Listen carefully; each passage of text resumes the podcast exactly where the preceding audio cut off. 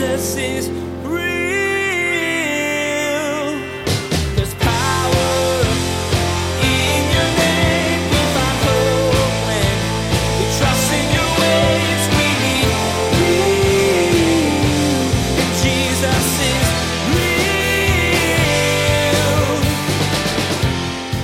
give God your best of everything. You take your talents and don't just give them to whatever to make some money. You say, God, my talents, how can you use these talents? You get the first fruits of my life. And you give God your very best, and you say, God, in giving you my best, I'm gonna let you divvy up everything else. And we need to learn this because for so many of us, we're not experiencing the life that God has for us because we're not giving God the first fruits of our lives. What gets the best parts of you every day? Is it your job, your exercise routine, your family? Today on Jesus is Real Radio, Pastor Daniel explains that God should get your very best, what the Bible calls your first fruits. He challenges you to talk to God about how to use your gifts and abilities in a way that blesses Him. When you seek the Lord and give Him your best, you'll be better able to experience the amazing life He wants you to have. Now, here's Pastor Daniel in Numbers chapter 18 as he continues his message concerning the ministers. Jesus is real. The hardest things in life are the most beautiful things in life. The things that are the most horrific are the things that end up being the things that nurture our hearts the most. I was just writing a little bit about the passing of my mom and what that did, and I look back on that time as the, one of the hardest things in my life, and at the same time now God has that's been the single biggest fruit bearing event in my life. I came to Jesus through it. God did all these things through it. And sure, I'd give it all back to have my mom back for one more day. But God has been able to transform the hardest event of my life and made it, in hindsight, like, wow. So we all have to learn that there is a burden to our calling, but it's also a great blessing. Kind of cool, huh? Okay, look what happens in verse 8. And the Lord spoke to Aaron, Here I myself have given you charge of my heave offerings, all the holy gifts of the children of Israel. I have given them as a portion to you and your sons as an ordinance forever. This shall be yours of the most holy things reserved from the fire, every offering of theirs, every grain offering and every sin offering and every trespass offering, which they render to me shall be most holy for you and your sons. Verse 10, in a most holy place you shall eat it. Every male shall eat it. It shall be holy to you. This also is yours, the heave offering of their gift with all the wave offering of the children of Israel. I have given them to you and your sons and daughters with you as an ordinance forever. Everyone who is clean in your house may eat it. All the best of the oil, all the best of the new wine and the grain, their first fruits, which they offer to the Lord, I have given them to you. Whatever first ripe fruit is in their land, which they bring to the Lord shall be yours. Everyone who is clean in your house may eat of it. Verse 14, every devoted thing in Israel shall be yours. Everything that first opens the womb of all flesh, which they bring to the Lord, whether man or beast, shall be yours. Nevertheless, the firstborn of man you shall surely redeem, and the firstborn of unclean animals you shall redeem. And verse 16, those redeemed of the devoted things you shall redeem when one month old, according to your valuation, for five shekels of silver, according to the shekel of the sanctuary, which is 20 gerahs. But the firstborn of a cow, the firstborn of a sheep, and the firstborn of a goat you shall not redeem. They are holy.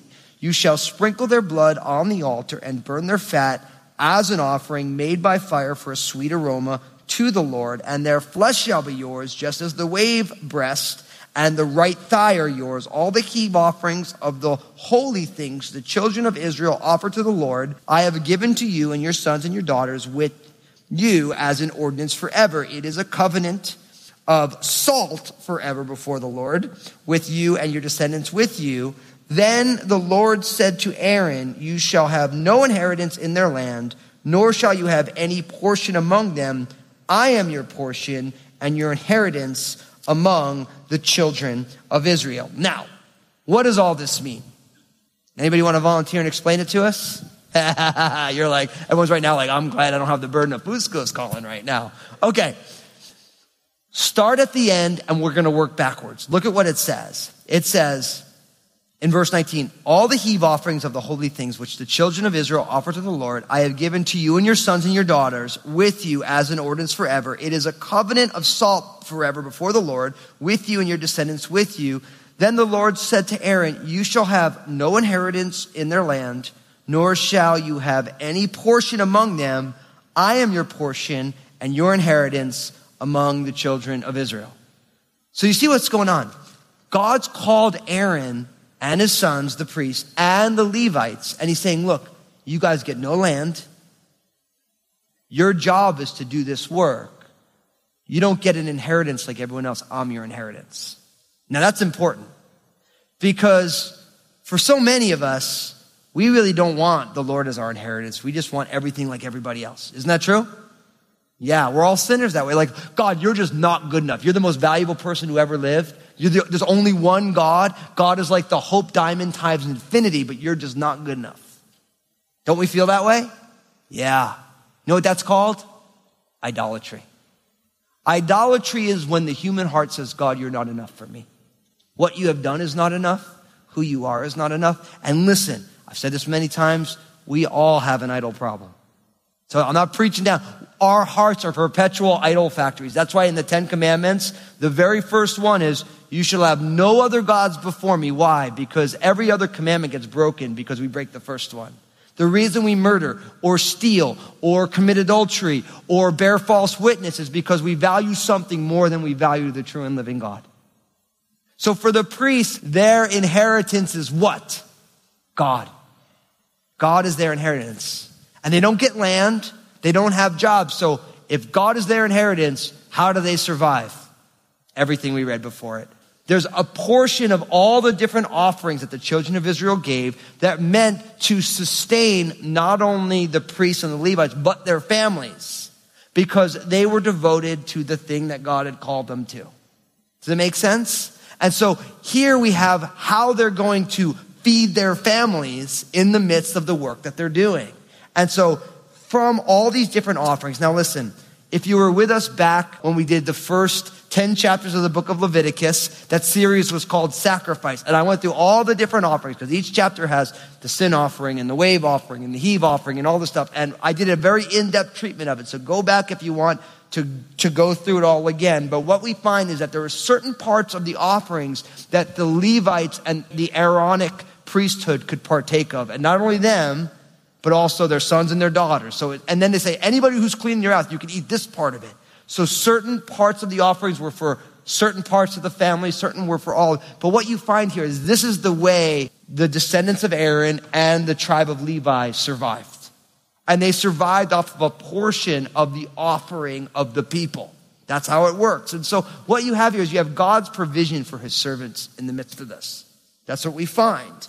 And so, um, the one thing I do want to make sure I bring out in here, which I think is so important, and it's the idea of the firstborn.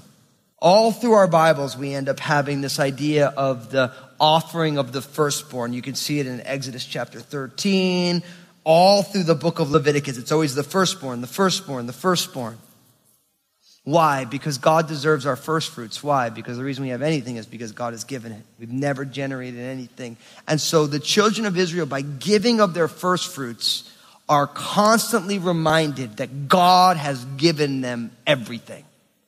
Now, if we think about our lives, what we learn, and it's very, and I'm, and I'm going to challenge you with this, is that oftentimes we give God our leftovers, not our first fruits. So we give all of our energy to everything else all of our finances to everything else. And then if we have anything left over, which almost we never do, then God gets that part. And what that means is we have everything completely flipped over. The reason you have a place to live is because God has given you that. The reason you have food to eat is because God has given you that. And what we make the mistake is saying, I need to pay all my necessary bills and God will get whatever's left. And the reason we never have anything left is because God actually deserves the first fruits because it's a reminder to us that everything we have comes from Him. And it's a biblical principle. You'll find it from Genesis to Revelation. Then someone's going to say, well, listen, so Fusco, that's great, but we're not under the law. I'm not trying to put you under the law. Not at all. What I'm saying is that you need to give God your best of everything.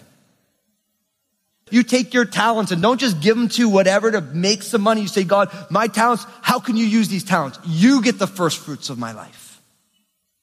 And you give God your very best and you say, God, in giving you my best, I'm going to let you divvy up everything else. And we need to learn this because for so many of us, we're not experiencing the life that God has for us because we're not giving God the first fruits of our lives. We're not giving the first fruits of our time, of our talents, of our treasures, of who we are. We're like, look, I'm going to kill myself all day long for my two squares. And if I got anything left, I'm going to serve the Lord. You get home and you sit down, you fall asleep on the couch. You know what I call nighttime devotions? Sleeping. Listen, I've tried it before. I'm like, oh, Lord, I don't want to get up. I'll, I'll, do it before I go to bed. And sure enough, you're like, you're sitting there and you shut your eyes to pray. And the next thing you know, it's like midnight and your neck hurts because you're like sleeping on the couch, you know? Anybody, am I the only one so unspiritual that that's happened to? Yeah. So it's like, man, I got to put my devotion time in the morning. Why? Because I need to give, like, I want to look into the face of God before I look into the face of any other person. It's the only way I'm going to be any use to anybody is if I look into the eyes of God first. Before I read the newspaper or find out what happened on Facebook or Twitter, I want to get my face in the Word of God because I need something hope filled and grace filled and beautiful before I get into who's mad at this politician, what happened on the injury report for the Seahawks, this thing, that thing, 95 thing. It's like, we need a Jesus first. And we need to arrange our lives that God always gets the first fruits. And no judgment here, because I realize a lot of things vie for the first fruits. It takes intentionality and commitment to say, God, in every area of my life, I'm going to give you the first fruits. Lord, when I get a paycheck, I'm going to tithe my first fruits and my offering. First, because God, you are more important than the car payment, the mortgage, the grocery bill, the two. No, Lord, it's yours. And I realize, like, some of you are like, well, listen, Fusco, you don't, you know, you don't know my situation, you know how bad it is. Listen, in the book of Malachi, God literally says, test me on it. Only time, test me. You know what that is? That's God like stepping up, like, okay, you don't believe, you don't trust me? Test me. How cool is that? God, God steps up. Try me out. See what I do. And so for so many of us, we live lives of anxiety about all these things when all we have to do is give God the first fruits. And then you realize, and because you give him the first fruits, you order everything else differently. And you're like, Lord, I don't have, and then something crazy happens financially, and you're like, Lord, I'm honoring you with the first fruits, so can you just take care of this? Quick show of hands. How many of you have honored God with the first fruits and seen him do extraordinary things? Yeah. Let me ask you this. How many of you honor God with your first fruits and you've seen God do only terrible things in your life? The proof's in the pudding, my friends. Nobody raised their hand. Because when you give God the, and listen, I'm not saying that everything's going to be honky dory and you give God the first fruits and you're going to be like the second coming of Bill Gates financially. I'm not saying that. But you have a blessing that is different because you realize my whole life is oriented differently. Because all of a sudden you find like, oh, I would have normally done that because I'm giving God the first fruits. I really can't do that. And so God reorients our lives around this reality of giving God our very best, not the leftovers. How many of you have, if you ever raised a number of kids and like they're splitting a piece of cake? Do you ever do that with kids? It's a, it's a mess, right? Because like as a parent, you're like, I got to put these things, they got to look exactly the same or else there's going to be a war going on. You know? And then somebody said, oh, you know, you know what you do? If you're cutting it in half, you let one of them cut it and the other one chooses. Ooh, I'm like, that's really good. Imagine you're cutting a cake up. You give God the best piece. That's what the first fruits is. You say, listen, yeah, we want this, but God, you get the first piece. Of every area of our lives, whatever you can think of to give God the first fruits, do it your time, your talent, your treasures, finances, energy, your, your best thinking, your best dreaming. Give it to God first and say, God, I just want to use this for you. And Lord, I'm going to orient everything else around whatever's left. You will see your life change so profoundly.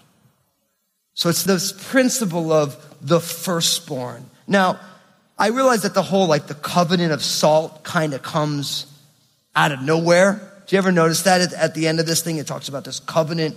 It is a covenant of salt forever. And I'm always like, what's a strange thing? But it does, of course, remind me salt speaks of purity, of preservation. Remember, Jesus said that you are the salt of the earth.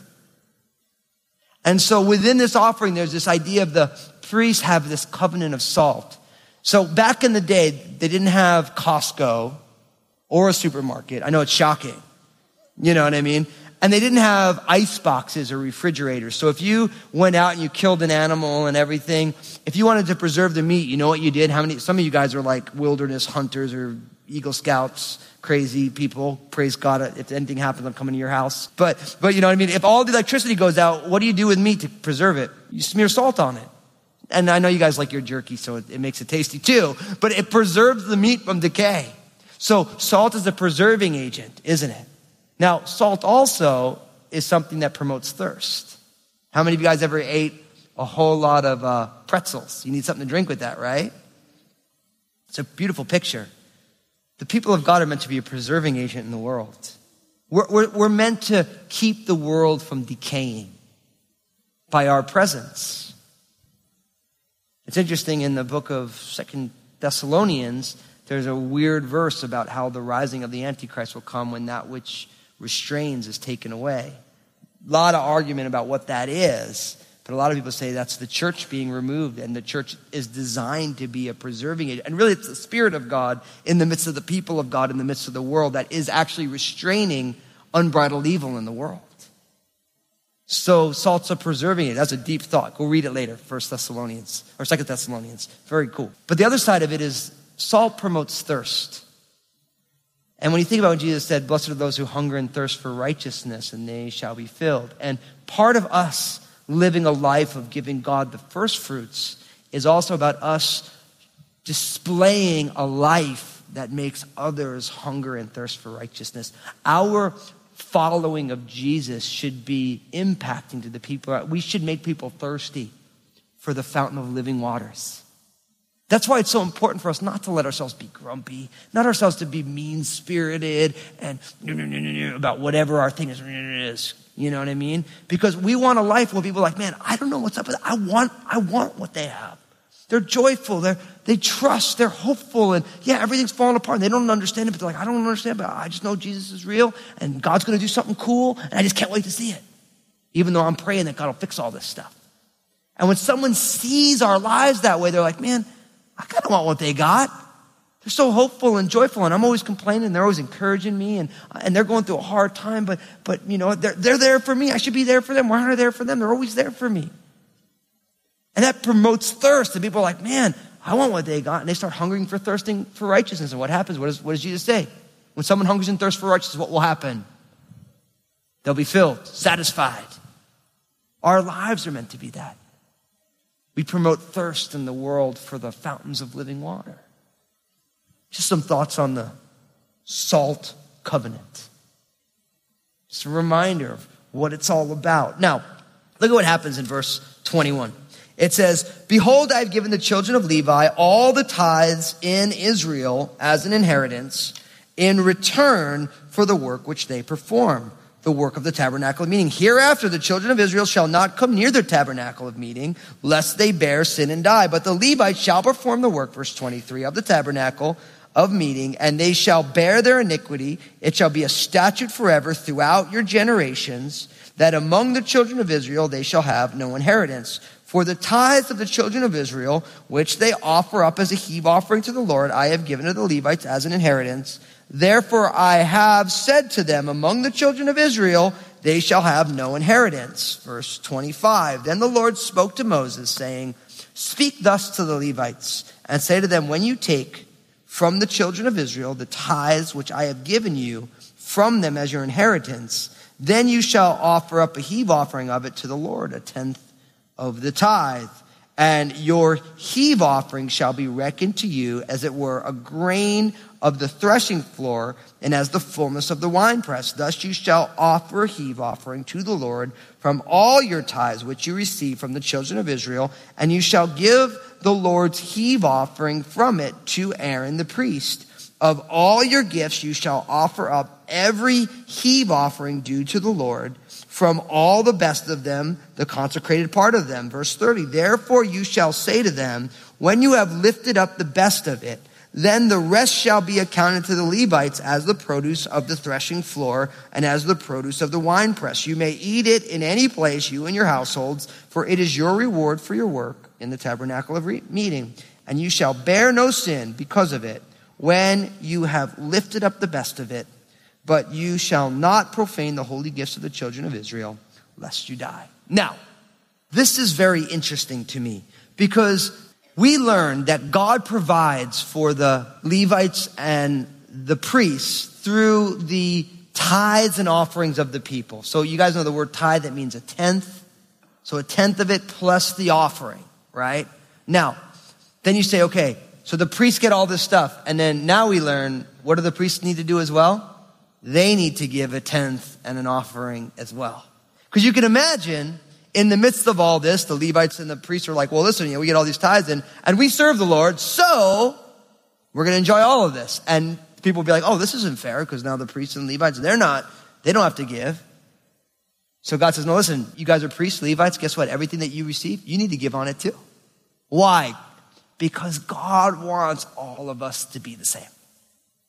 God uses the people's offerings to pay for the Levites and the priests and their families. And then they also give of their first fruits back to the Lord as well so that God is honored.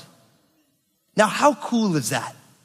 So it's not like, oh, well, you know, like you could say, well, so the pastors at Crossroads, like, you know, so we don't have to give because they're pastors. No, yeah. It's like everyone's called to do the same things. We're all called to give. Now, someone's bound to ask, and I'm sure in, in the question time there'll be questions about tithing. Do I believe in tithing, all this stuff? Listen, this is what I want to tell you. Tithing is what we learn in the Bible, the tithe and the offering. So the tenth and then over and above, right? That is, we know that the law is God's standard for righteousness. Then you get to the New Testament and God says that God loves a cheerful giver. Now I'll be honest with you. I've said this many times. I'd rather be called to the tithe and the offering than to a cheerful giver. You know why? Because the tithe and the offering limits the offering. But a cheerful giver that's a disposition of a heart of generosity. So in this case, I'd say you'd rather be back under the law. You could say, Lord, I give you my tenth and I give you my offering and now I satisfy the law. When God says a cheerful giver, then you start asking, well, Lord, what does cheerful giving look like in my life? And then you start asking yourself, Lord, why am I not cheerful in my giving? And you realize that God's offering is the totality of our lives. And our job is to say, God, how can I be a cheerful, generous person? Jesus is real. We're so glad you joined us today as Pastor Daniel reminded you that there is a difference between giving a tithe or offering and being a cheerful giver. While the tithe has clear parameters, being a cheerful giver is about the disposition of your heart. You learn that your life is to be a living sacrifice to the Lord. Pastor Daniel asked you to consider how you're cheerfully serving the Lord with your life. Hey, everybody, Pastor Daniel here. I just want to say thank you for tuning in. I'm so stoked you're a listener of Jesus is Real Radio, and I know Jesus has amazing plans for you. I'd love to hear the story of how God's working in your life.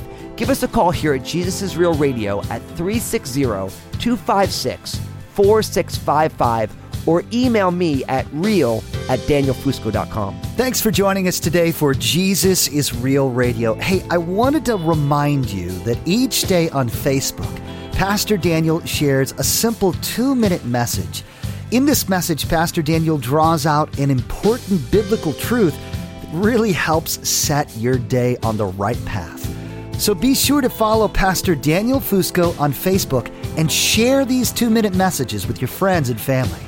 Place a marker in your Bibles and join us next time as Pastor Daniel will walk you through a series of purification rituals that seem kind of crazy, but give us great insight into God's perspective. You'll notice that God sees how things are wrong and puts a plan in place to make it right. Pastor Daniel will share that these rituals also reveal deep truths about the ancient Israelite culture, especially as it relates to their need for cleansing. Well, that's all the time we have for today's broadcast. On behalf of Pastor Daniel and the entire production team, we invite you to join us again for the next edition of Jesus is Real Radio.